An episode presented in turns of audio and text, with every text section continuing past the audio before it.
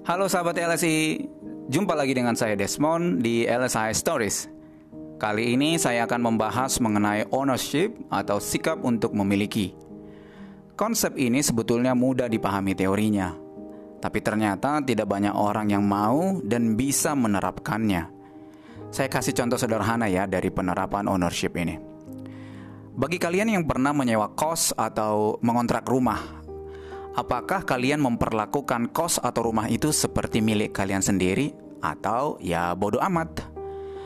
Jika kalian memperlakukan kamar kos atau rumah itu seperti milik kalian sendiri, maka kalian akan merawatnya dengan baik.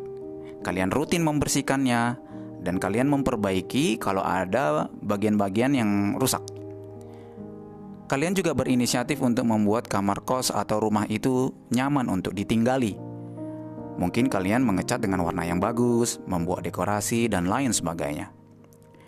Contoh sederhana kedua, bagi kalian yang pernah meminjam motor atau mobil orang lain, apakah ketika kalian mengembalikannya kepada pemiliknya, apakah kalian mengembalikan itu dengan kondisi yang bersih atau bahan bakarnya penuh, atau ya kalian kembalikan seperti apa adanya saja, kotor lah atau bensinnya malah udah habis?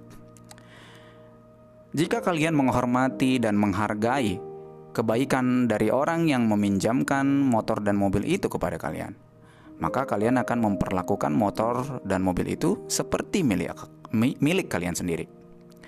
Kalian akan menjaga dan merawatnya baik-baik. Kalian mencucinya agar bersih. Kalian tidak memakai mobil itu ugal-ugalan dan membawa beban berlebihan agar uh, mobil itu tidak rusak. Mentalitas ownership atau kepemilikan ini berdampak besar akan kesuksesan seseorang. Mentalitas ini adalah bukti nyata dari seseorang yang telah berfungsi optimal di dalam hidupnya. Sekarang, mari kita lihat ciri dari orang yang memiliki mental ownership ini ya. Yang pertama, mempunyai inisiatif. Dia tidak pasif menunggu sesuatu yang baik terjadi. Dia melakukan sesuatu yang baik tanpa diperintah atau disuruh. Ketika dia melihat sebuah masalah, dia berinisiatif untuk menyelesaikannya, tidak mendiamkannya, dan berharap orang lain yang akan menyelesaikannya. Dia tidak terjebak di dalam kekakuan atau hal-hal teknis. Dia bisa memberi respon yang tepat yang diperlukan, walaupun tidak ada di daftar kerjanya.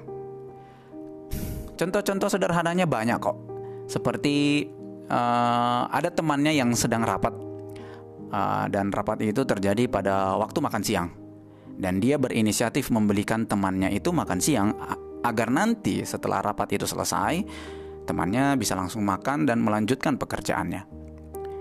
Contoh yang kedua, ketika air aqua galon habis contohnya dari, dari dispenser ya, dia langsung menggantinya, tidak menunggu office boy atau orang lain mengerjakan uh, yang mengerjakannya.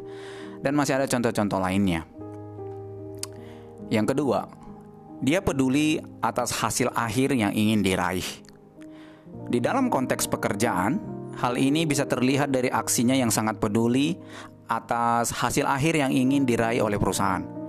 Dia tidak hidup di dalam kotak berpikir sempit yang hanya menganggap uh, bahwa dirinya hanyalah orang kecil yang tidak signifikan terhadap kesuksesan perusahaan itu. Tapi dia merasa bahwa dirinya adalah bagian penting yang akan menentukan kesuksesan perusahaan. Dia peduli terhadap kebijakan perusahaan uh, uh, yang berlaku dia peduli terhadap kesulitan-kesulitan yang sedang dihadapi dan dia proaktif menawarkan bantuan. Dia peduli terhadap kebersihan, dia ter peduli terhadap keteraturan dan bahkan dia peduli terhadap kedisiplinan. Dia berpikir dan merasa seperti pemilik perusahaan itu, sehingga dia memperlakukan perusahaan itu seperti miliknya sendiri, yang harus dia rawat, harus dia pelihara, harus dia kelola, harus dia kembangkan, dan harus dia jaga. So, sahabat LSI, itulah dua ciri-ciri orang yang bermental ownership. Coba deh kalian bayangkan ya, kita berandai-andai dulu. Satu kali misalnya kalian punya usaha sendiri, terlepas dari apa pun usahanya ya. Orang-orang yang bekerja dengan kalian memiliki pola pikir dan keseriusan yang sama dengan kalian. Mereka berkomitmen dan mendedikasikan hidup mereka sama seperti kalian berkomitmen dan mendedikasikan hidup kalian terhadap kesuksesan usaha kalian. Kira-kira rasanya bagaimana? Dan sebaliknya, coba bayangkan orang-orang yang bekerja dengan kalian merasa bodoh amat dengan usaha kalian. Mentalnya adalah gini, ya kan saya hanya karyawan, ya kerja seadanya aja lah. Ini kerjaan saya, dan di akhir bulan ya udah bayar aja gaji saya. Terlepas usaha ini sukses atau tidak, ya bodoh amat. Nah, kira-kira kalau ini terjadi kepada kalian rasanya seperti apa? Oke, so ini pertanyaan yang yang perlu kalian jawab di dalam hati. so sahabat LSI, terima kasih ya sudah mendengarkan.